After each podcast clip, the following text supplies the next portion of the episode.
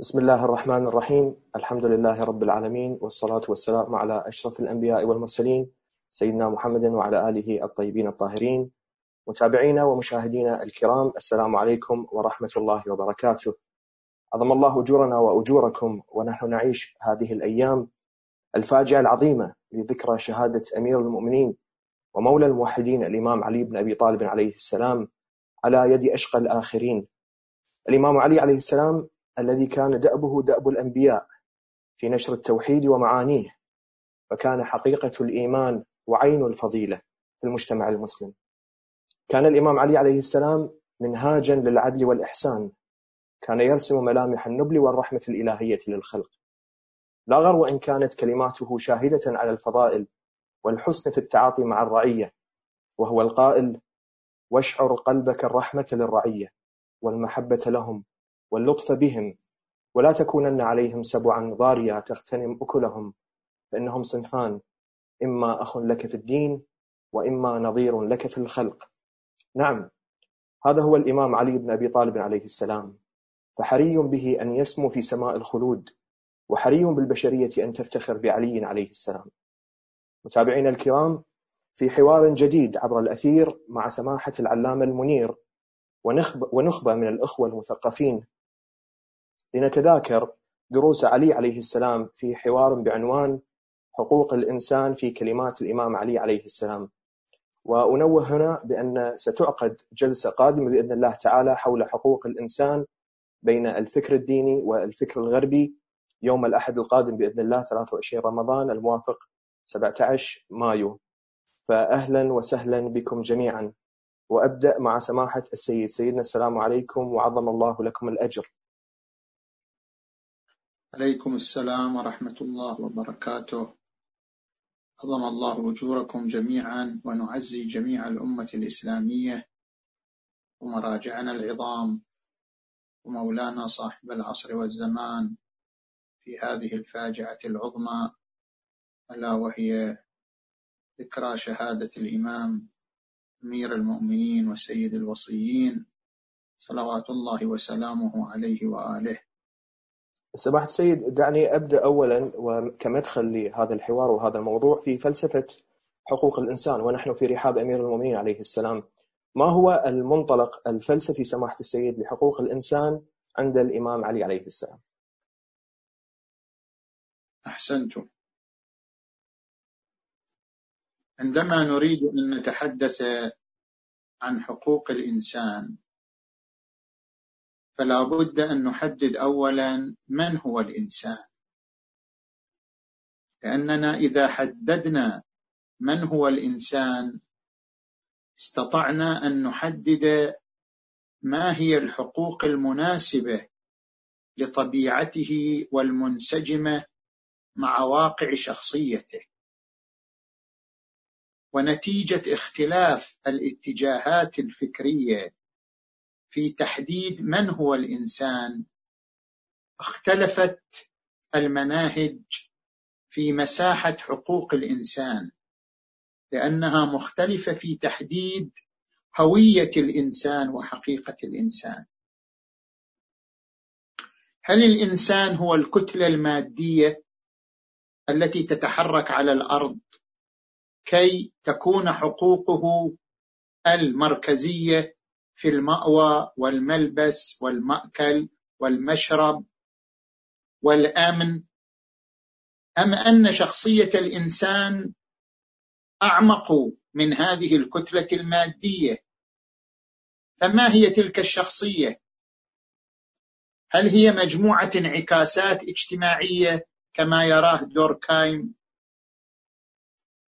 هل مركزية شخصية الإنسان في غريزة عقدة الجنس كما يراه فرويد. هل أن مركزية شخصية الإنسان في المحصول الاجتماعي والاقتصادي كما يراه ماركس؟ هل أن مركزية شخصية الإنسان في إبداعه الذهني كما يراه باركلي؟ إذا هناك اختلاف في تحديد مركزية شخصية الإنسان. يعني ما هو جوهر شخصية الإنسان؟ في أي شيء يكون جوهر شخصيته لأنه على أساسه تتحدد مساحة حقوق الإنسان. من هنا إذا أردنا أن نسأل ما هو المنطلق الفلسفي لحقوق الإنسان لدى الإمام أمير المؤمنين. فنحن نسأل ما هو الإنسان؟ من هو الإنسان في فكر الإمام علي عليه السلام؟ الإنسان في فكر الإمام علي عليه السلام الفكر القرآني المحمدي العلوي. هو ما يتألف من عناصر أربعة الفطرة العقل النزعة الاجتماعية الوجدان الروحي. هذه عناصر مقومة لشخصية الإنسان عند الإمام علي عليه السلام. العنصر الأول الفطرة. الإمام علي يرى أن أهم عنصر في شخصية الإنسان أنه يمتلك فطرة نقية سليمة تدعوه للفضائل وتنفره من الرذائل. هذا العنصر مغفول عنه في الفكر الحديث. عندما ننظر إلى الفكر القانوني الحديث ليس هناك تركيز على هذا العنصر في شخصية الإنسان. أن لديه فطرة سليمة تدعوه للفضائل وتنفره من الرذائل ونفس وما سواها فألهمها فجورها وتقواها. يقول الإمام علي عليه السلام أعجب ما في الإنسان قلبه. له مواد من الحكمة وأضداد من خلافها. قلبه يعيش حكمة وخلاف الحكمة. ميول للحكمة نفور من خلاف الحكمة. ويقول علي عليه السلام إنما قلب الحدث كالأرض الخالية. كلما ألقي فيها شيء قبلته فبادرتك بالأدب. يقول لابنه الحسن قبل أن يقسو قلبك. يقسو قلبك يعني كان قلبك لينا مطواعا للفضائل. قبل أن يقسو قلبك وينشغل لبك. العنصر الثاني العقل. قوام الإنسان بعقله. ورد عن الإمام علي عليه السلام الإنسان بعقله. فضيلة الإنسان عقله. من هنا نرى أحاديث كثيرة للإمام علي تركز على ضرورة التعلم. هذا حق أعلنه الإعلان العالمي لحقوق الإنسان سنة 1948 حق الإنسان في التعلم حق الإنسان في توفير فرصة التعلم له. الإمام علي عليه السلام يصر على أن عنصرا اساسيا في شخصية الإنسان هو العقل ولا يمكن تنمية العقل إلا بالتعلم. العقل ينطلق إذا تعلم. وإنما الناس ثلاثة عالم رباني ومتعلم على سبيل نجاة وهمج رعاع. من لم يتعلم يتخبط الطريق لا يدري أين يضع الأمور مواضعها. وهمج رعاع ينعقون مع كل لا يستضيئون بنور العلم وينعقون مع كل ناعق. العنصر الثالث الروح الجمعية. لاحظوا أن عليا إنسان جمعي. علي روح غيرية. علي ما عنده روح أنانية نفسية. علي بذل نفسه للمجتمع. وقته دمه عرقه جروحه جهاده كله للناس كله للمجتمع. هذا المنهج ليس منهج شخصي للإمام علي. هو منهج حقوقي هو تأصيل للحقوق. هو يقول إذا أردتم أن تؤسسوا لائحة لحقوق الإنسان لا بد أن تركزوا على هذا العنصر الأصيل في شخصية الإنسان وهو النزعه الاجتماعيه النزعه الغيريه لذلك لا بد أن يكون من حقوق المجتمع على الإنسان العطاء الاجتماعي بلا مقابل.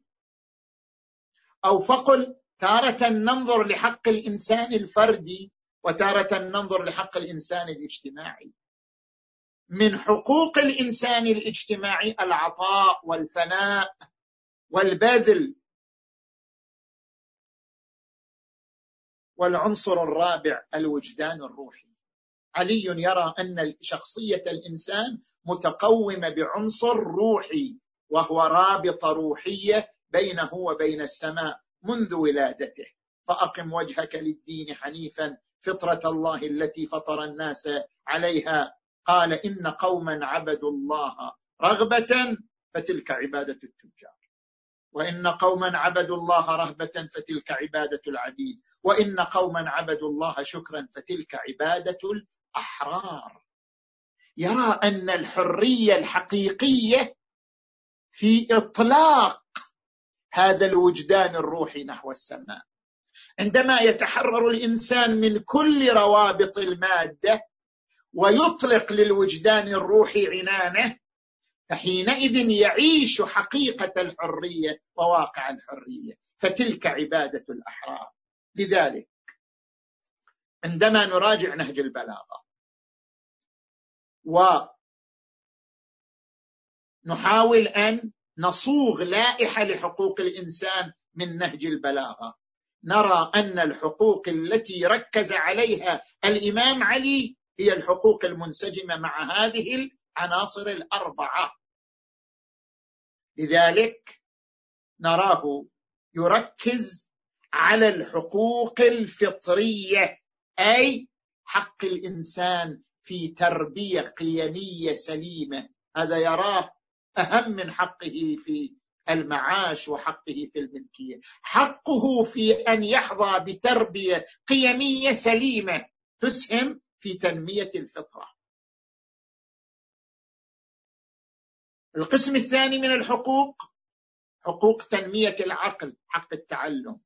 القسم الثالث من الحقوق الحقوق الاجتماعية على الإنسان أو حق الإنسان الاجتماعي حق العطاء والبذل بلا مقابل. لن تنالوا البر حتى تنفقوا مما تحبون. والقسم الرابع من الحقوق حق الإنسان في العبادة وحق دور العبادة وحق أوقات العبادة. تشاهد كثير من الأحاديث عند علي حول العبادة اذا المنطلق الفلسفي لحقوق الإنسان عند علي ما ينسجم مع هذه العناصر الأربعة التي يراها علي أصيلة في بناء شخصية الإنسان. نعم أحسنتم سماحة السيد ونأخذ أول مداخلة حول هذا الموضوع دكتور علاء شهاب من الولايات المتحدة تفضل دكتور. شكرا. السلام عليكم سماحة السيد وعلى جميع الأخوة الكرام. مداخلتي سماحة السيد نلاحظ كثرة خطب وأحاديث الإمام علي عليه السلام حول وحدانية الله عز وجل ولزوم عبادته وطاعته والذي يتعارض مع التأصيل لحقوق الإنسان. فهل المركزية في الفكر العلوي للإنسان وحقوقه أم لله عز وجل؟ شكرا. أحسنتم دكتور على على هذه النقطة المهمة الجديرة بالتأمل وهي هل المركزية في نظام حقوق الإنسان للإنسان وفاعلية الإنسان أم أن المركزية للإله وحقوق الإله وطاعة الإله؟ كما ركز علي علي عليه السلام في كثير من خطبه في النهج. هنا أتناول زاويتين مهمتين في هذه النقطة. الزاوية الأولى هناك اتجاهان طبعا في الفكر الإسلامي سنتعرض لهما في الحلقة القادمة وهي حلقة حقوق الإنسان بين الفكر الديني والفكر الغربي الحداثي. الاتجاه الأول الذي يقول مركزية الحقوق هو الانسان وليس الإله. الإنسان هو الفاعل في الكون. الإنسان له القيادة المركزية للوجود. لأنه الإنسان الذي يمتلك العقل والإرادة والحرية. ما في مخلوق آخر يمتلك هذه العناصر الثلاثة. عقل يخطط وإرادة تعني العزم والتصميم وحرية تعني القدرة على العطاء القدرة على التنفيذ والعمل. الإنسان هو الذي يمتلك هذه المقومات الثلاثة لأجل ذلك المركزية الفاعلة للإنسان. وهذا ما يعبر عنه في علم الحقوق كما سيأتي تنويه عليه في الحلقة القادمة بالحق الطبيعي. يعني الحقوق التي تنبع من طبيعة الإنسان. بما أن الإنسان عقل وإرادة وحرية اذا حقوق الإنسان هي التي تلبي عقله وإرادته وحريته وهو ما يعبر عنها بالحقوق الطبيعية التي نبعت من طبيعة شخصية الإنسان. لذلك عندنا اتجاه اسلامي يقول المركزيه للإنسان وذلك انطلاقا من قوله تعالى ولقد كرمنا بني آدم وحملناهم في البر والبحر هناك اتجاه إسلامي آخر. نرى أن السيد الشهيد السيد محمد باقر الصدر قدس سره في كتابه اقتصادنا وفي المدرسة الإسلامية كتابه المدرسة الإسلامية يركز عليه يقول الإنسان ليس أصيل الإنسان وكيل. المنطلق خلافة الله في الكون. قال تبارك وتعالى إني جاعل في الأرض خليفة. فالإنسان مجرد خليفة مستأمن على الكون وليس أصيلا. فليس المنطلق لحقوق الإنسان المركزية الفاعلة لشخصية الإنسان. وإنما المنطلق لحقوق الإنسان المبادئ السماوية. لأن الإنسان مجرد خليفة فلا بد أن يقوم الخليفة على تطبيق قوانين المستخلف. حقوقه يتشربها ويأخذها من خلال الأصيل في هذا الكون ألا وهو الله تبارك وتعالى. طبعا يمكن الجمع بين هذين الاتجاهين. ونقول نعم الإنسان خليفة في الكون. إني جاعل في الأرض خليفة. وهذه الخلافة عبر عنها القرآن الكريم بالأمانة. إن عرضنا الأمانة على السماوات والأرض والجبال فأبين أن يحملنها وأشفقن منها وحملها الإنسان. ولكن لا يمكن للإنسان أن يكون خليفة الله ما لم يمتلك مؤهلات تجعل له المركزية الفاعلة في الكون. وإلا لماذا لا يكون الملك هو خليفة الله الجن هو خليفة الله الحيوان هو خليفة الله؟ إنما كان الإنسان حقيقا بالخلافة لأنه يمتلك مؤهلات تجعل منه مركزيه فاعله وقيادة مستقلة في إدارة الكون. فلا تنافي بين مبدأ الاستخلاف وبين مبدأ المركزية الفاعلية للإنسان. هو بهذه المؤهلات أصبح موردا لهذه الفعاليه لاحظوا الآية المباركة عندما تقول ولقد كرمنا بني آدم. طيب والنتيجة؟ قال وحملناهم في البر والبحر. يعني سيطرة. الذي يسيطر على البر والبحر إلى قيادة مركزية. ورزقناهم من الطيبات. يعني امتلكوا الثروة. فالقرآن نفسه ينطلق من كرامة الإنسان ليجعل من الإنسان سيطرة على الطبيعة وحملناهم في البر والبحر وامتلاكا للثروة ورزقناهم من الطيبات وفضلناهم على كثير ممن خلقنا تفضيلا. نجي إلى الزاوية الثانية. الزاوية الثانية الفكر الإسلامي العلوي عندما يطرح حقوق الإنسان هل العنوان الأصيل الذي ننطلق منه عنوان حقوق الإنسان؟ لا. العنوان الذي ننطلق منه كرامة الإنسان. هذا مو اختلاف في التعبير وتلون في التعبير لا. هذا اختلاف في المنطلق. نحن نقول المركزية للإنسان لكن لكرامة الإنسان. حقوق الإنسان هذا متفرع على كرامة الإنسان. لأن للإنسان كرامة كان له حقوق. فالعنوان هو كرامة الإنسان ولقد كرمنا بني آدم. المنطلق هو كرامة الإنسان. في طول ذلك تأتي مسألة حقوق الإنسان. ما هو الفرق بين هذين الطرحين؟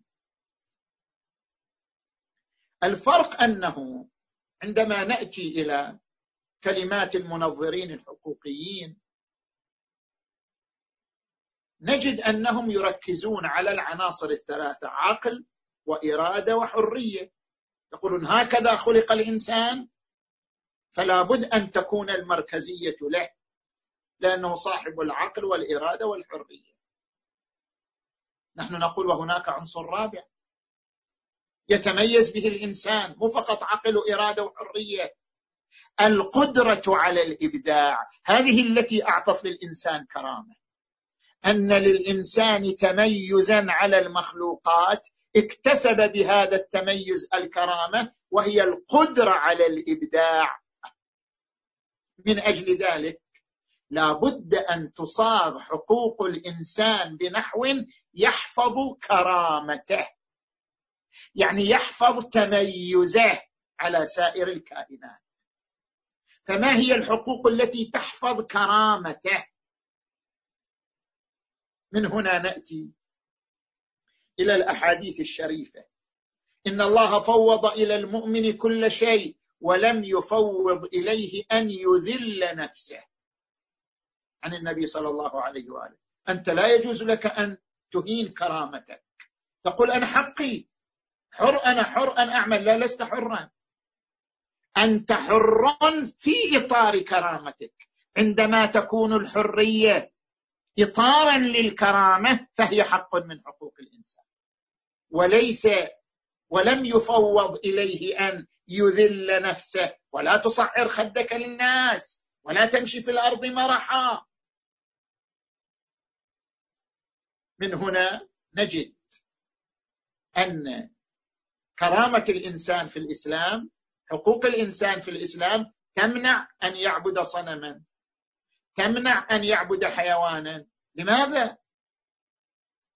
في منطلق الفكر الغربي الحديث الذي ينطلق من مركزية الإنسان المطلقة. يقول المهم قناعة الإنسان ورغبته. ما يلبي رغبته وقناعته فله حق في الإتيان به. لأن من الحقوق الأساسية للإنسان الحرية والحرية هي عبارة عن تنفيذ الرغبة والقناعة.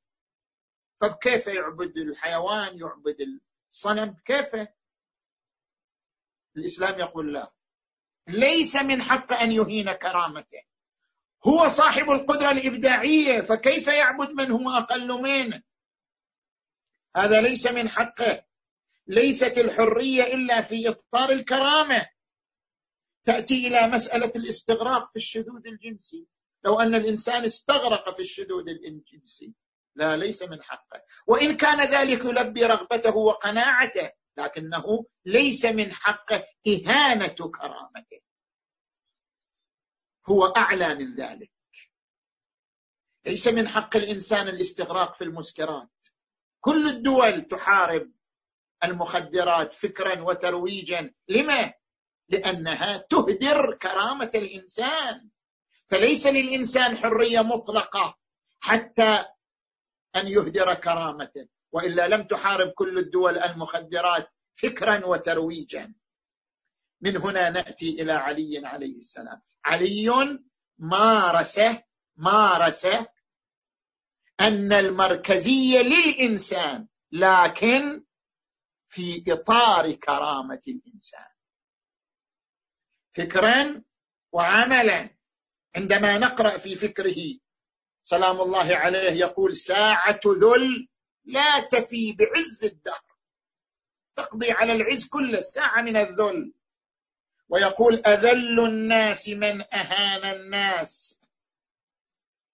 هذا من ناحية فكره ومن ناحية عمله عندما يمارس مبدأ المساواة. مبدأ المساواة مارسه الإمام علي بأجلى صوره. كيف؟ المساواة في المواطنة. كما ذكر الأستاذ أحمد فيصل في بداية الحوار كلمة ذهبية كوفي انان أمين الأمم المتحدة في وقته نوه بهذه الكلمة الذهبية وطلب الاستفادة منها فأشعر قلبك الرحمة للرعية والمحبة لهم واللطف بهم. ولا تكونن عليهم سبعا ضاريا فإن الناس صنفان إما أخ لك في الدين أو نظير لك في الخلق. المواطنة علاقة عضوية بين الإنسان وبين الدولة وهذه العلاقة العضوية لا لا تبتني على الدين. لا فرق بين الناس في ألوانهم ولغاتهم وجنسياتهم وأعراقهم وأديانهم. كلهم متساوون. في حق المواطنة. هذه هي الكرامة العملية. المساواة في العطاء. جاءته قرشيه تطلب منه راتبا جاءت مع خادمها. تطلب راتبا من الإمام علي. أمر بأن تعطى راتب وأعطى خادمها راتب مساوي لها. قالت كيف يا أمير المؤمنين؟ أنا قرشيه وهو من الموالي. كيف تساويه معي في الراتب؟ قال ما وجدت في كتاب الله فضلا لبني إسماعيل على بني إسحاق. المساواة في العطاء في الراتب الحكومي مساواة. زين. ثالثا المساواة في القضاء والخصومة. لاحظوا الإمام علي. ادعى شخص يهودي أن الدرع الذي يلبسه الإمام علي هو له وأنه مسروق منه. الإمام علي ماذا يصنع؟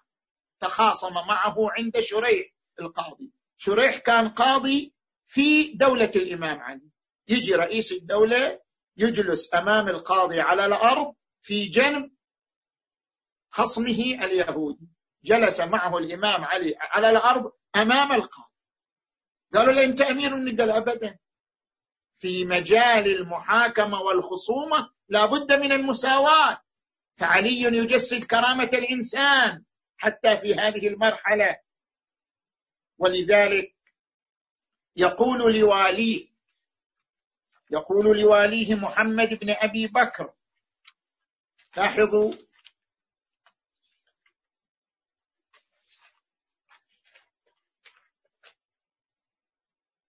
يقول له اخفض لهم جناحك يعني للناس.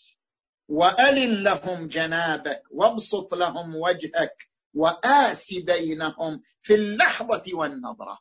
يعني حتى اللحظة والنظرة لابد تنظر للناس بشكل متساوي حتى تحفظ للناس كرامتهم وآس بينهم في اللحظة والنظرة حتى لا يطمع العظماء في حيفك ولا ييأس الضعفاء من عدلك عليهم. أحسنتم سماحة السيد شكرا لكم على هذه الإجابة والشكر موصول للدكتور علاء على مداخلته الجميلة في هذا الموضوع. المداخلة الأخرى هي من نصيب دكتور مصطفى الحماد من الإحساء. تفضل دكتور. السلام عليكم جميعا. سيدنا أهلا وسهلا بكم. مداخلتي حول ركائز حقوق الإنسان في الفكر الحديث وهي متعلقة بالعقد الاجتماعي. نعم. متعلق أيضا بالتباني والتواضع في السلطة الحاكمة بين حدودها وواجباتها يعني. حينما نرى يعني حياة الإمام علي عليه السلام والأحاديث التي مرت في سلطة في السلطة نراهم يعني مختلفا أو بين اتجاهين. ففي بعض المواقف كان في أحاديثه عن مع القوم أن السلطة بالبيعة أما بعد فقد بايعني القوم الذين بايعوا أبا بكر وعمر على ما باي... على ما بايعوهم عليه. وفي بعضها أن السلطة متعلقة بالنص كما في كلامه في يوم الرحبة بعد حادثة عيد الغدير. فكيف يمكن الجمع بين الاتجاهين في ظل الركائز الحديثة عن حقوق الإنسان والعقد الاجتماعي؟ أحسنتم دكتور. دكتور مصطفى من الأحساء. من ركائز حقوق الإنسان في الفكر الحداثي هو العقد الاجتماعي. طبعا هوبز لوك روسو ثلاثة من الفلاسفة أسسوا لنظرية العقد الاجتماعي وهي عبارة عن كون السلطة تعاقدا اجتماعيا وتراضيا اجتماعيا بحيث يشارك كل فرد فيها. وهذه النظرية وإن قال عنها دوركايم أنها فرضية بمعنى أنها إلى الآن أو خلينا نقول إلى زمن دوركايم لم تتحقق على الأرض. أن السلطة تكون تعاقد اجتماعي لكل أبناء المجتمع. ولكن هذه من الركائز للائحة حقوق الإنسان أن السلطة بالعقد الاجتماعي.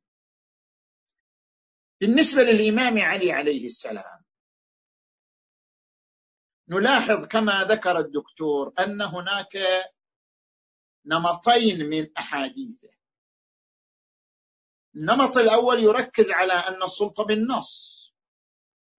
في يوم الرحبة بعد أن استلم الخلافة جمع الناس في منطقة تسمى الرحبة ووقف وقال من أنشدكم بالله من سمع رسول الله صلى الله عليه وآله يوم غدير خم رفع يدي وقال من كنت مولاه فهذا علي مولاه اللهم وال من والاه وعاد من عاده فليقم وليشهد فقام أكثر من نيف وثلاثين صحابيا وشهدوا بذلك. ومن جانب آخر النمط الثاني يركز على أن آه، سلطته بالبيعة. حيث كتب لمعاوية أما بعد فقد بايعني الناس الذين بايعوا أبا بكر وعمر على ما بايعوهم عليه. فلم يكن للشاهد أن يختار ولا للغائب أن يرد وقال أيضا في حديث آخر وإنما البيعة للمهاجرين والأنصار. فمتى أجمعوا على شخص وسموه إماما كان لله فيه رضا. أريد أن أقول نحن عندما نقرأ هذه الروايات الشريفة وانطلاقا من الآيات القرآنية نستكشف أن هناك حقين من حقوق الأمة من حقوق المجتمع. هناك حقان من حقوق المجتمع. حق ثابت حق مرن. الحق الثابت حق المجتمع في قيادة معصومة. كيف حق المجتمع في قيادة معصومة؟ جاء الرسول صلى الله عليه وآله بدين. والدين حتى يحقق أهدافه يحتاج إلى دعامتين التشريع والتطبيق. التشريع المضمون لا خطأ فيه والتطبيق المضمون لا خطأ فيه. مارس الرسول صلى الله عليه وآله ذلك لمدة 23 سنة. ثم قال اليوم أكملت لكم دينكم. وفي الفكر الإمامي أكملت لكم دينكم يعني نصبت لكم من يكمل هذه المسيرة فهو إكمال للدين. اليوم أكملت لكم دينكم وأتممت عليكم نعمتي ورضيت لكم الإسلام دينا.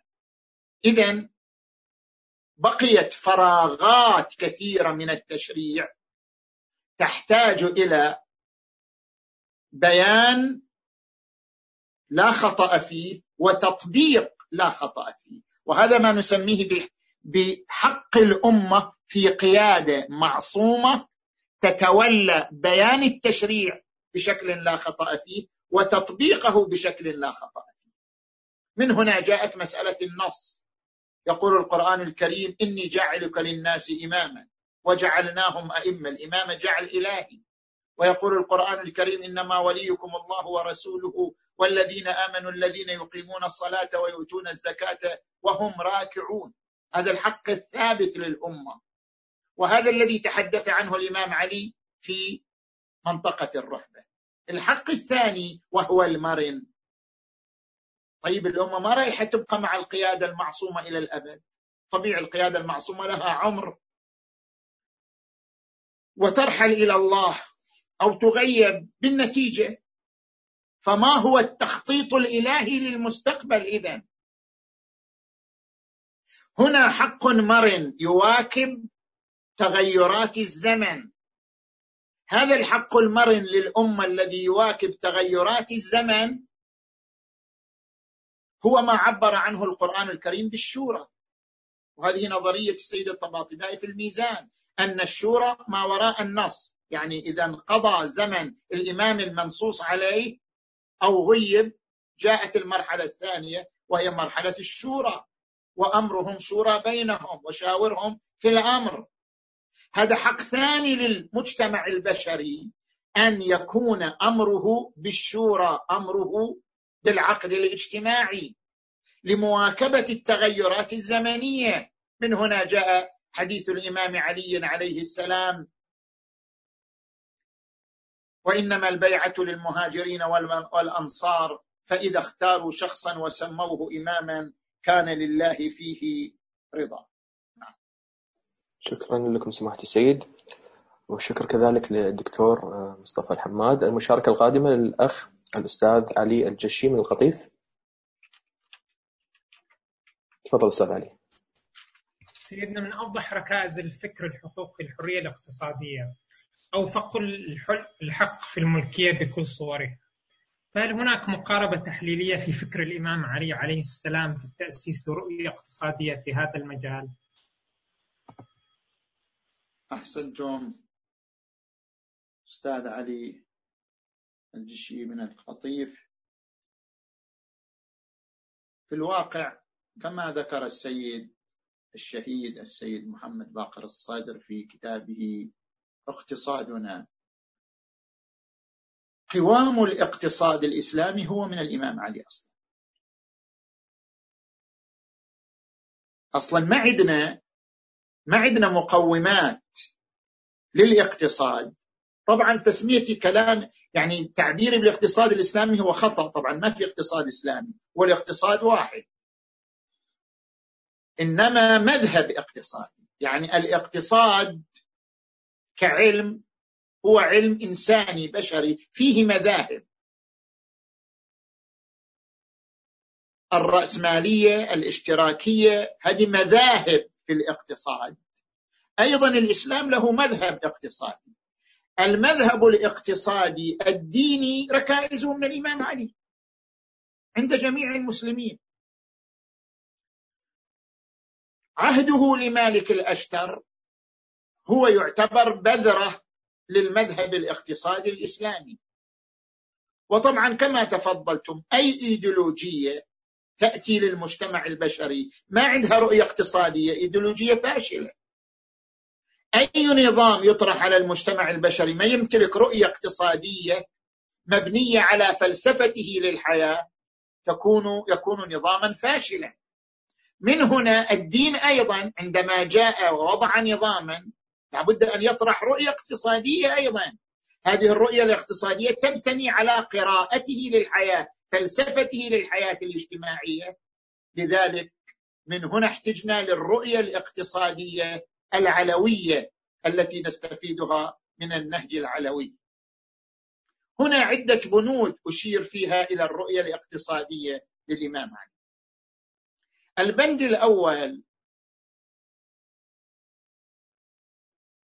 كما هو معلوم في كل مذهب اقتصادي.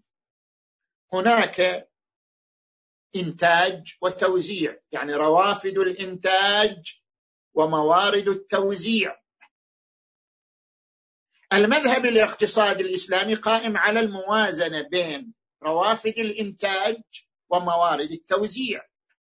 لولا هذه الموازنة يصبح هناك اختلال في التعامل مع الثروة لدى أي مجتمع.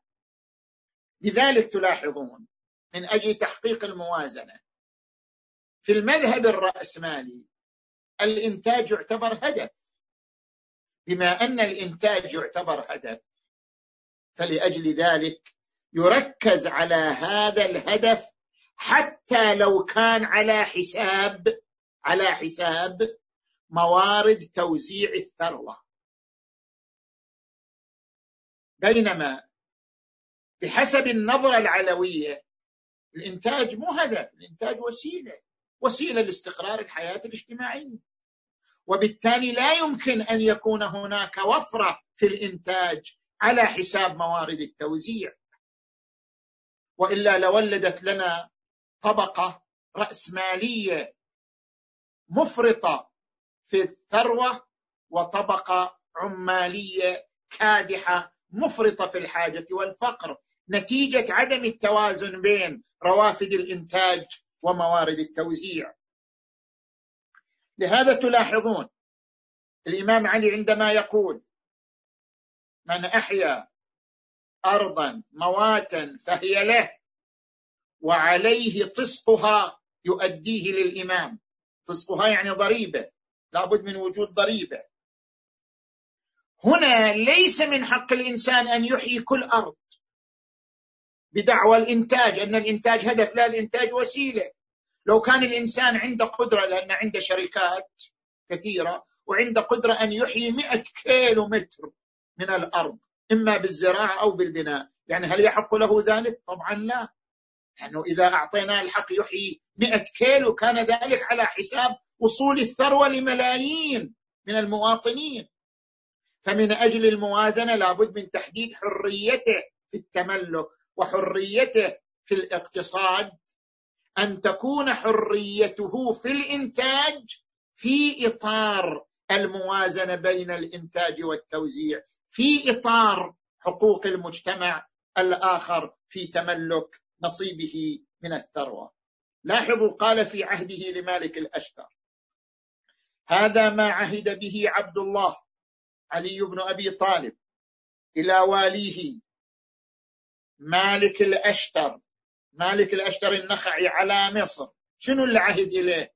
جباية خراجها. هذا توزيع. تجيب الخراج وتوزع على المواطنين. واستصلاح أرضها وعمارة بلادها. هذا شنو؟ إنتاج. تستصلح الأرض وتعمرها. هو أنشأكم يقول القرآن. هو أنشأكم من الأرض واستعمركم فيها. وجهاد عدوها الحماية. الدولة لازم توفر حماية للشركات لرجال الأعمال للعمال الكادحين من أجل أن تبقى الموازنة بين روافد الإنتاج وبين موارد التوزيع. هذا البند الأول. البند الثاني. هناك فرق بين الإنتاج والتداول. الإنتاج هو تطوير السلعة بحيث تلبي حاجة المستهلك. بينما التداول هو نقل السلعة إما تداول عمودي بإخراج السلعة من الأرض من خلال إخراج هذه المادة الخام من الأرض وصنعها وتطويرها وإما تداول أفقي بإخراج السلعه من المصنع إلى يد المستهلك.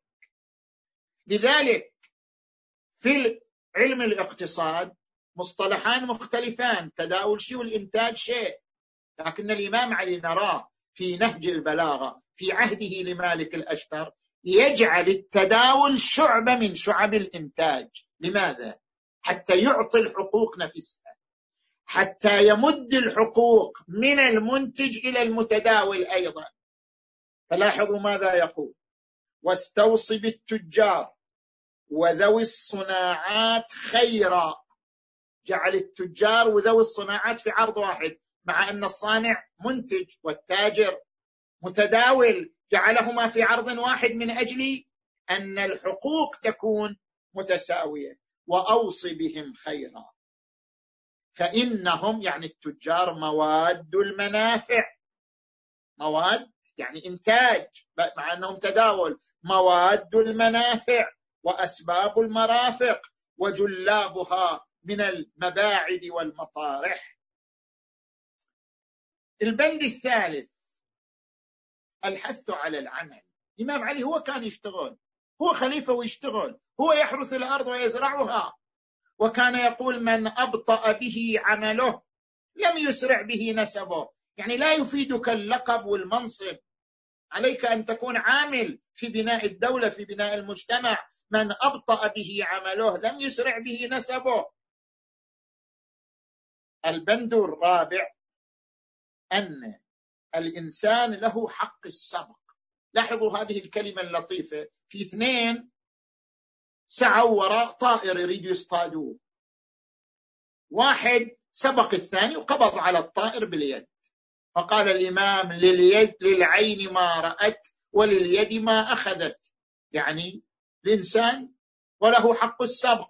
متى ما سبق إلى فرصة العمل فالنتيجة له نتيجة عمله له. وإن كان غيره أبذل مقدمات لكن ما دام حاز فرصة العمل هو السابق فله نتيجة عمله. البند الخامس الذي أتعرض إليه دور الدولة في توفير الثروة للمواطن. قال أيها الناس إن لي عليكم حق ولكم علي حق. فأما حقكم علي فالنصيحة لكم وتوفير فيئكم أنا أحمي حقوقكم الاقتصادية أوفر لكم الثروة وقال والناس كلهم عيال على الخراج. نعم. شكرا لكم سماحة السيد. المداخلة القادمة من نصيب الأستاذ حسن راشد من كندا. تفضل أستاذ حسن. السلام عليكم سماحة السيد والأخوة الكرام وتقبل الله أعمالكم. آه، سماحة السيد آه، سؤالي حول موضوع التعامل مع المعارضة. ففي عصر الإمام علي عليه السلام كانت هناك معارضة حادة لسلطته. فكيف تعامل أمير المؤمنين عليه السلام مع المعارضة؟ وهل تتفق أساليبه في التعامل مع المعارضة مع الرؤية الحقوقية السياسية في عصرنا الحالي عصر الحداثة؟ شكرا لكم. أحسنتم أستاذ حسن راشد من كندا. أهلا وسهلا ومرحبا. عندما نقرأ تعامل الإمام علي مع المعارضة له في حكمه في زمانه. الإمام علي انطلق من الجمع بين الحق الخاص والحق العام. الحق الخاص هو إبداء الرأي. من حقك أن تبدي الرأي من حقك أن تبدي النظرة المخالفة من حقك أن تكون ناقدا بناء. وهناك حق عام وهو حق المجتمع في السلم والأمن. أنت من حقك أن تبدي رأيا معارضا لكن ليس من حقك أن تهدد السلم والأمن الاجتماعي. فإن هذا حق آخر. فمن أجل الموازنة بين الحقين فتح الباب للمعارضة ضمن مبدأ السلم. ولذلك وضع بنودا عليه السلام. البند الأول حرية المعارضة بأن تبدي رأيها فقد اعترض عليه جملة من الناس عندما قبل بالتحكيم. في يوم صفين رفع جماعة معاوية شعار الصلح نريد صلح بين الفئتين. وضج الناس قالوا نريد صلح. الإمام علي كان يدري أن الصلح هذا خديعة ولن يتم. ولكن بوجود رأي معارض استجاب لهم وجعلوا حكما من عند معاوية وهو عمرو بن العاص وحكما من عند أهل العراق وهو أبو موسى الأشعري. والنتيجة النتيجة أنها أصبحت النتيجة هي آه، لصالح عمرو بن العاص. إنما الإمام علي فتح الباب للرأي المعارض فتح الباب للرأي الناقد. وتولد من ذلك معارضة وهي معارضة الخوارج الذين لم يقبلوا التحكيم. وسبوا الإمام علي في وجهه وكفروه ولم يقل لهم شيء إطلاقا. البند الثاني احترام طقوس هذه المعارضة. كيف احترام طقوسهم الخوارج ما كانوا يصلوا خلف الإمام علي. هو يصلي في المسجد هم يصلوا لوحدهم. بل وبعضهم يخرج أصوات استهزاء بالإمام علي أثناء الصلاة. وكان ينهى أحد أن يتعرض لهم. قال لهم لن نمنعكم مساجد الله.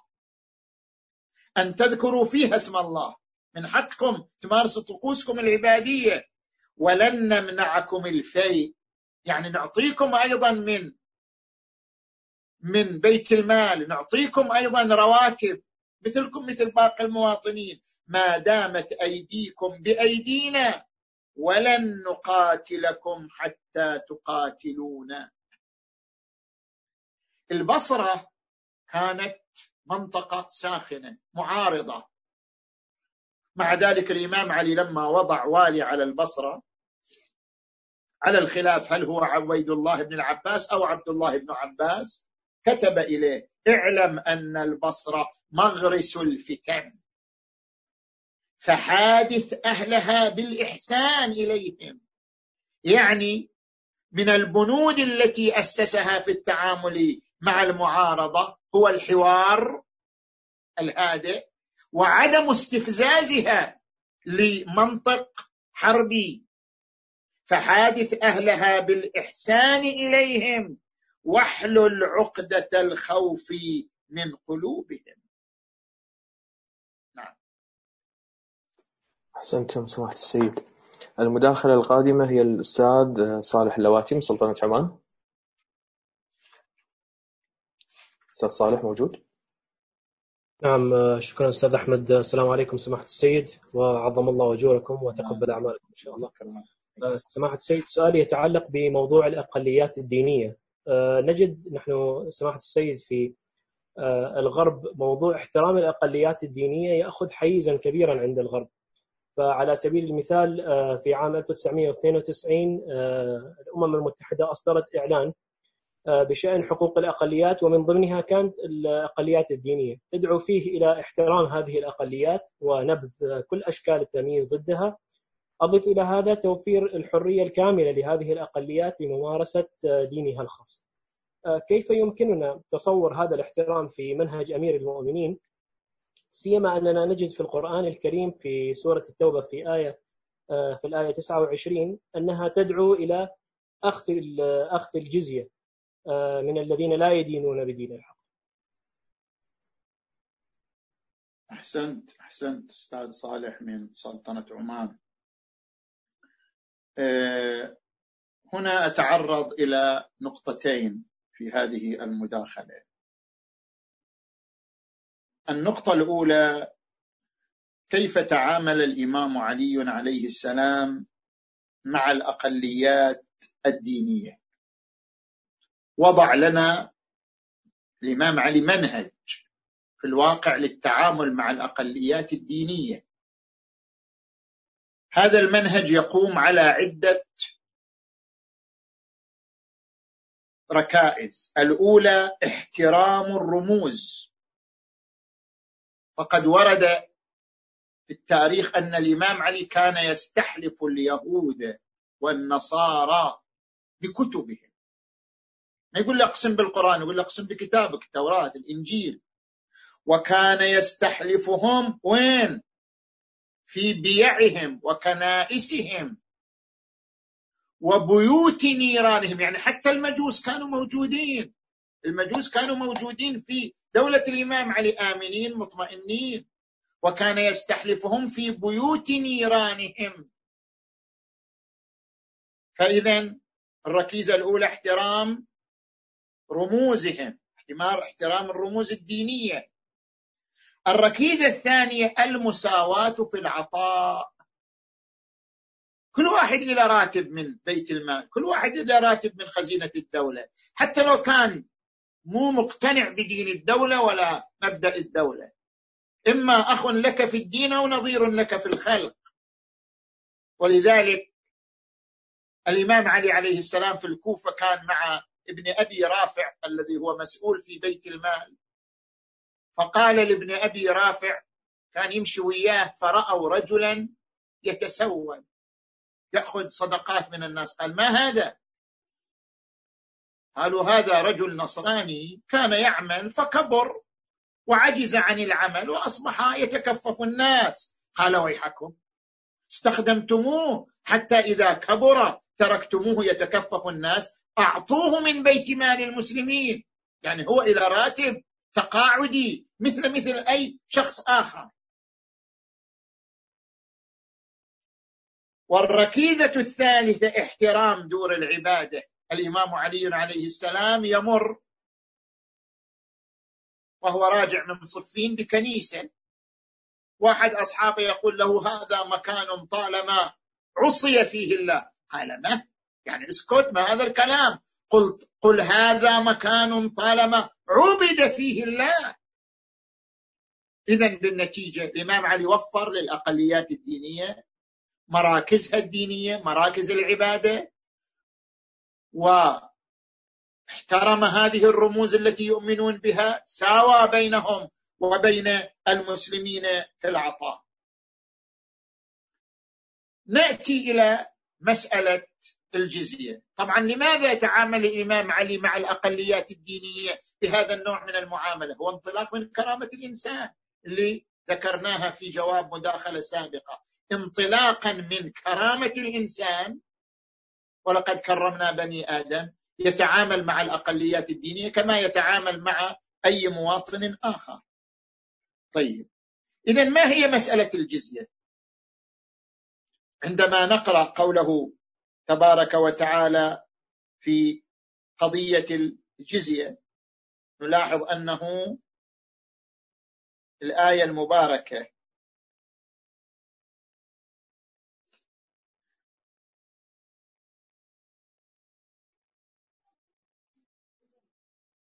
قاتلوا الذين لا يؤمنون.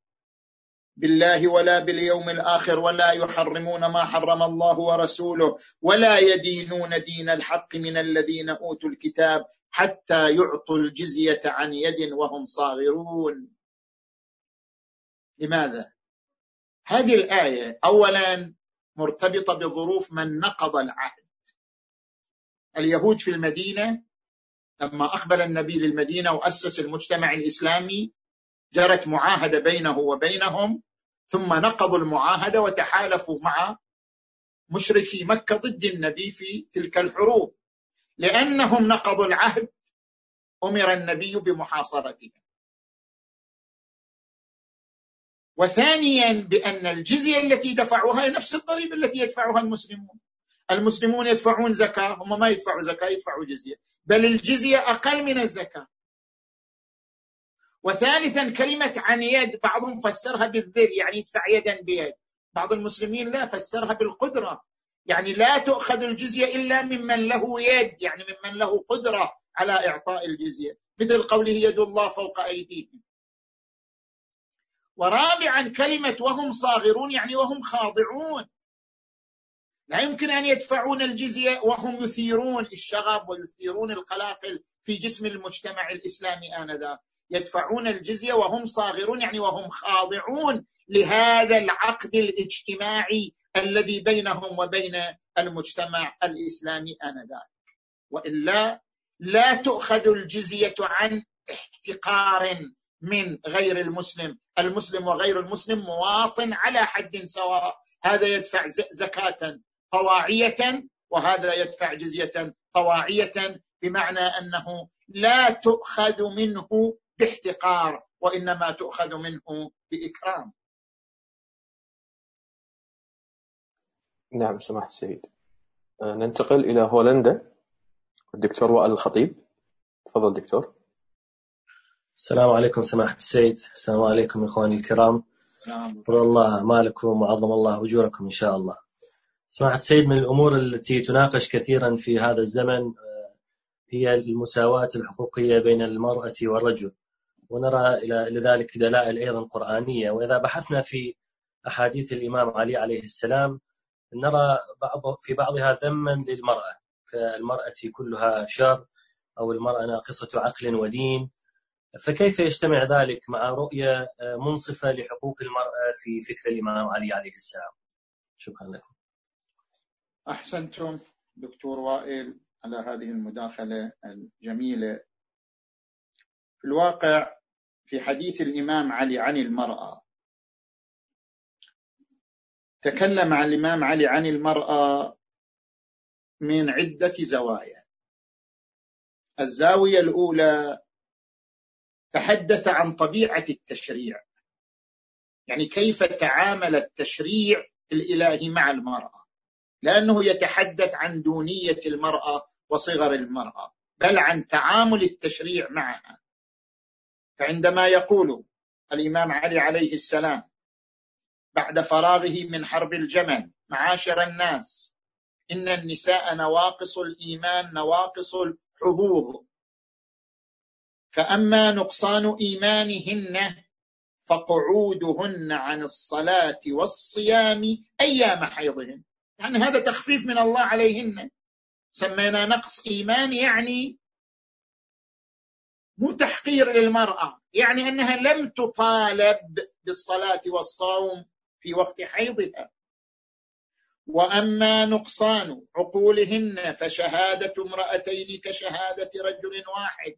بمعنى في الحقوق في إثبات الديون والحقوق فرض الله في القرآن الكريم شهادة رجل شهادة رجل بشهادة امرأتين. زين؟ وأما نقصان حظوظهن فمواريثهن على الأنصاف من مواريث الرجال. اذا هذا كان وصفا للتشريع الإسلامي وليس رؤية علوية خاصة به. هذه هذه رؤية التشريع الإسلامي في التعامل مع المرأة. زين. الزاوية الثانية تحدث الإمام علي عن الفارق الجوهري بين جمال المرأة وجمال الرجل. الصفات الجميلة في المرأة هي مو مو جميلة في الرجل. الزهو والجبن والبخل. فإذا كانت المرأة مزهوة يعني ترى تزهو بنفسها تفتخر بنفسها لم تمكن من نفسها لكل أحد فقط لزوجها. وإذا كانت بخيلة يعني حذرة بخيلة يعني حذرة حفظت مالها ومال بعدها. وإذا كانت جبانة يعني تحسب العواقب ما عندها تهور ما عندها مغامرة. فرقت من كل شيء يعرض لها. هذه الصفات وصف لجمال المرأة لجمال شخصية المرأة وليس احتقارا للمرأة. هذه الزاوية الثانية. الزاوية الثالثة ما يعبر عنه العلماء بالقضية الخارجية. الإمام علي معروف أنه هناك مجموعة من النساء. واجهنا الإمام علي عليه السلام في خلافته. والإمام علي عليه السلام تعامل مع الأمر بإدارة حكيمة ولكنه صدرت منه بعض الروايات تحذيرا من أن تتكرر هذه الصورة. فقال اتقوا شرار النساء وكونوا من خيارهن على حذر. وقال لابنه الإمام الحسن بعد انصرافه من صفين من الحرب إياك ومشاورة النساء يعني في هذه الأمور أمور الحرب فإن رأيهن إلى أفن وعزمهن على وعزمهن إلى وهن. إذا هذه ما كانت مبدأ ما كان قانون عام. كانت قضية خارجية يعني معالجة لقضية مرحلية فعلية عاشها في حياته. الأمر الرابع في مقام الحفاظ على عقد الزوجية قال جهاد المرأة حسن التبعل وهذا انطلاقا من في الحفاظ على ميثاق الأسرة وعقد الأسرة أنه قال جهاد المرأة حسن التبعل إذا لا توجد عندنا رواية صحيحة السند عن الإمام علي عليه السلام تحتقر المرأة أو تمتهنها أو تنقص من كرامتها وإنما هناك زوايا عديدة انطلق الإمام علي في الحديث عنها حول المرأة. نعم سماحة السيد. ننتقل إلى الأستاذ علي الفضلي من الكويت. تفضل أستاذ علي. من فضلك يعطيكم العافية وتقبل الله أعمالكم. سيدنا الكريم من أبرز القواعد في الفقه الإسلامي تقديم الأهم على المهم. كما أننا نرى أن من أبرز مواد لائحة حقوق الإنسان أن حق المجتمع في السلم الاجتماعي مقدم على كثير من الحقوق. بينما نجد أن الإمام علي عليه السلام يصر على الالتزام ببعض القيم نحو عدم الامتيازات لأصحاب النفوذ والوجاهة في المحيط الإسلامي. حتى لو أدى ذلك إلى إشعال حروب كما حصل في معركة الجمل وصفين. السؤال الذي يطرح نفسه هنا هو أليس مقتضى تقديم الأهم على المهم وحق المجتمع في السلم والأمن هو التخلي عن بعض الأخلاقيات بشكل مؤقت في سبيل توفير الأمن الاجتماعي؟ أحسنتم أحسنتم أستاذ علي الفضلي من دولة الكويت. في الإجابة عن هذه المداخلة الجميلة. أقول أولا حروب الإمام علي كلها دفاعية. لم يبدأ أحدا بقتال ولم يشعل حربا ولم يصر على شيء يؤدي إلى إشعال الحرب. حروب كلها دفاعية. هوجم في يوم الجمل وصفين والنهروان فنفر الناس معه للدفاع. ولذلك لما طلب معاوية الصلح يوم صفين أيضا استجاب لطلب الناس للصلح لأنه يركز على مبدأ حقن الدماء مبدأ السلم الاجتماعي. لاحظوا عدة موارد يركز الإمام فيها علي عليه السلام على السلم وحق الإنسان في الحياة. عندما نلاحظ أن امرأة زنت وهي حامل وأتي بها إلى الخليفة. أمر برجمها. الامام علي قال هب أن لك سبيلا عليها فأي سبيل لك على ما في بطنها؟ وألا تزر وازرة وزر أخرى. يعني حتى لو كان جنين حياته أهم من كل شيء آخر أهم من إقامة الحد جهة ثانية الإصرار على تعويض المقتول. معاوية كتب إلى أبي موسى الأشعري أن ابن أبي الجسري وجد رجلا على بطن زوجته. دخل غرفة شاف رجل على بطن زوجته فقتله. وجا الخبر للامام علي طيب العلاج شنو؟ هذا قتل هذا الإنسان. قال إن جاء بأربعة شهود يشهدون على ما قال. طبعا ما يقدر هو يجيب أربعة شهود. إن جاء بأربعة شهود يشهدون على ما قال وإلا دفع ديته يدفع دية من قتله. كل ذلك احتراما لحق الإنسان في الحياة احتراما للسلم الاجتماعي. أيضا تلاحظ أنه يفتح مجال التوبة للإنسان حتى لو لزم إلغاء الحد. جاءه رجل زنى وهو محصن واعترف مرارا بأنه زنى وهو محصن ويريد أن يقيم عليه الحد. فالإمام دائما يصرفه لك زوجة اذهب لزوجتك لك عيال اذهب لعيالك كل مرة سنسأل عنك. يصرفه عدة مرات حتى لا يقيم عليه الحد. إلى أن قال ما أقبح بالرجل منكم. أن يأتي بعض هذه الفواحش فيفضح نفسه على رؤوس الملأ. ما في داعي تفضح نفسك. اكتم ما فعلت. أفلا تاب في بيته؟ فوالله لتوبته فيما بينه وبين الله أفضل من إقامتي عليه الحد. يعني ليس الهدف من إقامة الحدود هو الانتقام. وإثارة الرعب والخوف. لا.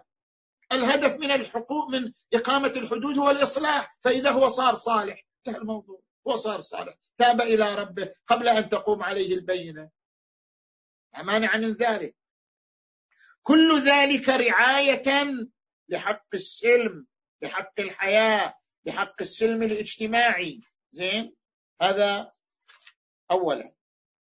ثانيا نلاحظ أن الإمام علي عليه السلام سن المبادئ. صحيح أنتم ذكرتم هناك أهم ومهم. ولكن ما هو الأهم والمهم؟ إحنا عندنا قاعدة فقهية تقديم الأهم على المهم. وعندنا أيضا من أبرز حقوق الإنسان في اللائحة العالمية لحقوق الإنسان هو حق المجتمع في السلم والأمن. هذا صح.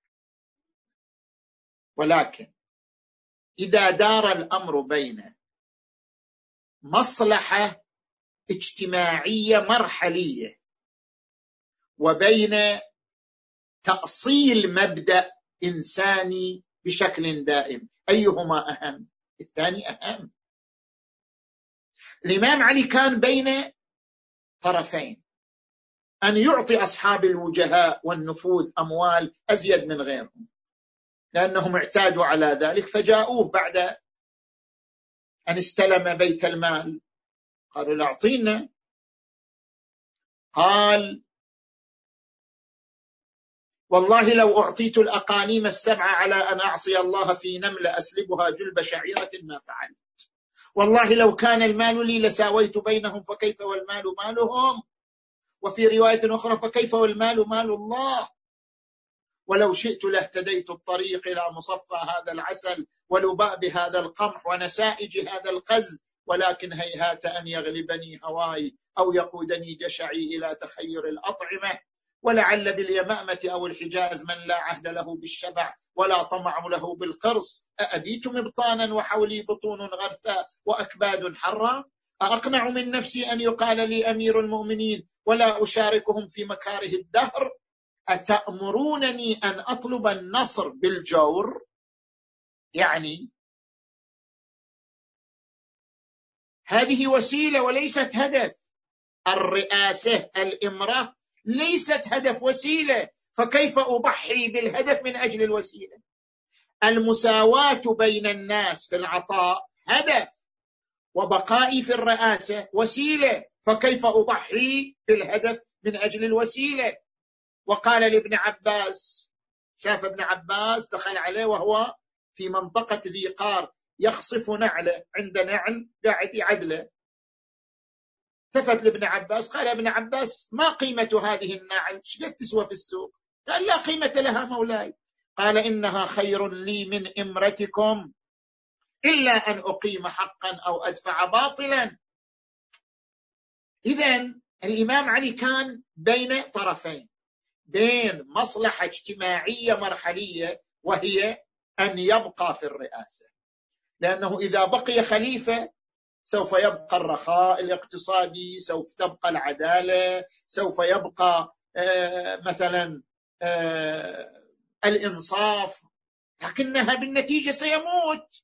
بالنتيجة هي مصلحة اجتماعية إلا أنها مصلحة اجتماعية فعلية مرحلية. وبين أن يؤصل مبادئ تبقى على مرور الزمن. مبادئ تحكي عظمة الشريعة الإسلامية. مبادئ تحكي عظمة الفكر الإسلامي. هو بين أمرين. أيهما أهم؟ اختار الثاني. اختار أن تأصيل المبادئ أهم من المرحلة من المصلحة الاجتماعية المرحلية. ولأن تأصيل المبادئ أهم لذلك قال أتأمرونني أن أطلب النصر بالجور لا والله لو كان المال لي لساويت بينهم وإنما المال مال الله أو وإنما هي أموالهم. نعم شكرا لكم سماحة السيد. ومداخلتنا الأخيرة لهذا الحوار في هذا اليوم مع الدكتور جواد أمين من سلطنة عمان. تفضل دكتور. أحسنتم أستاذ أحمد. السلام عليكم سيدنا. أحسنتم كثيرا على ما طرحتم اليوم وعظم الله أجوركم. آه، سيدنا أنا أخذ خيط من ما طرحه الأستاذ صالح وأيضا ما طرح طرح عموما في هذه الجلسة. آه، ذكرت مسألة التقاعد الاجتماعي كأنه هناك مسألة قضية تقاعد اجتماعي أو تقاعد مالي لذاك الذمي أو لذاك لذاك النصراني. آه، الذي طلب الإمام أن يعطى له من بيت مال المسلمين. هناك أمثلة أخرى تظهر من سيرة أمير المؤمنين حول قضية هذا الأمان الاجتماعي آه، للعامل. مثل مثل قضايا كثيرة وردت عنه. آه، أيضا ورد عنه أنه مثلا آه، كانت له الكثير من الأوقاف للحفاظ على الوضع الاجتماعي لبني فاطمة مثلا. فما هي نظرة آه، نظرة امير المؤمنين حسب ما نستشفه من سيرته ورواياته وخطبه حول قضية الأمان الاجتماعي من الناحية الاقتصادية. أحسنتم دكتور جواد دائما إحنا نختم بسلطنة عمان يعني هي هي مسك الختام دكتور جواد يتحدث عن آه، نقطة مهمة وهي الأمان الاجتماعي من الناحية الاقتصادية. طبعا هنا أمران، الأمر الأول الإمام علي سن هذا المبدأ وهو مبدأ الأمان الاجتماعي من خلال عدة خطوات الخطوة الأولى كما ذكرت دكتور وقف منطقة ما يسمى أبيار علي. أبيار علي منطقة في المدينة قريبة من الميقات ميقات مسجد الشجرة. هذه المنطقة الإمام علي تفرغ بنفسه لزراعتها عندما كان في المدينة. يعني 25 سنة أو أكثر جلس في المدينة تفرغ لزراعة هذه المنطقة. وكان الهدف من زراعتها أن تكون مصدرا ماليا لبني فاطمة لئلا يحتاجوا لأحد فهو بعرقه وبجهده وبساعديه أوجد هذا المصدر المالي ثم وقفه على بني فاطمة جعله وقفا. إذا الخطوة الأولى من تحصيل الأمان الاجتماعي أنه أسس مبدأ الوقف بل أسسه بعرقه وجهوده صلوات الله وسلامه عليه. الخطوة الثانية أنه صلوات الله وسلامه عليه قام ب مبدا عدم الامتياز لأسرته في عطاء الدولة حتى لا يعتبروا ذلك مصدرا لهم ويضيعوا فرصة الأمان. جاءه أخوه عقيل ومعه أولاده. عقيل كان فقير وهو أخو رئيس الدولة. وطلب منه زيادة في العطاء. فالإمام علي عليه السلام قال أيها الناس لقد جاءني أخي عقيل. واستماحني صاعا من بركم صاع زيادة أعطيه. ومعه صبيته كأنما سودت وجوههم بالعظلم يعني من شدة الفقر. فأحميت له حديدة وأدنيتها منه ففزع منها. فقلت ثكلتك الثواكل يا عقيل أتجرني إلى نا أتفر أتئن من حديدة أوقدها إنسانها للعبه وتجرني إلى نار سجرها جبارها لغضبه منع الامتيازات لأسرته أسرة الحاكم لما؟ حتى ينطلقوا في توفير مصدر لعطائهم يحقق لهم الأمان الاقتصادي في مستقبل أيامهم.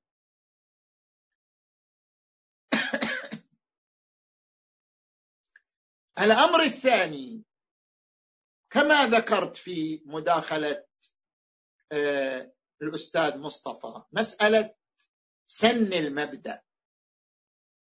في مداخلة الأستاذ علي الفضل مسألة سن المبدأ.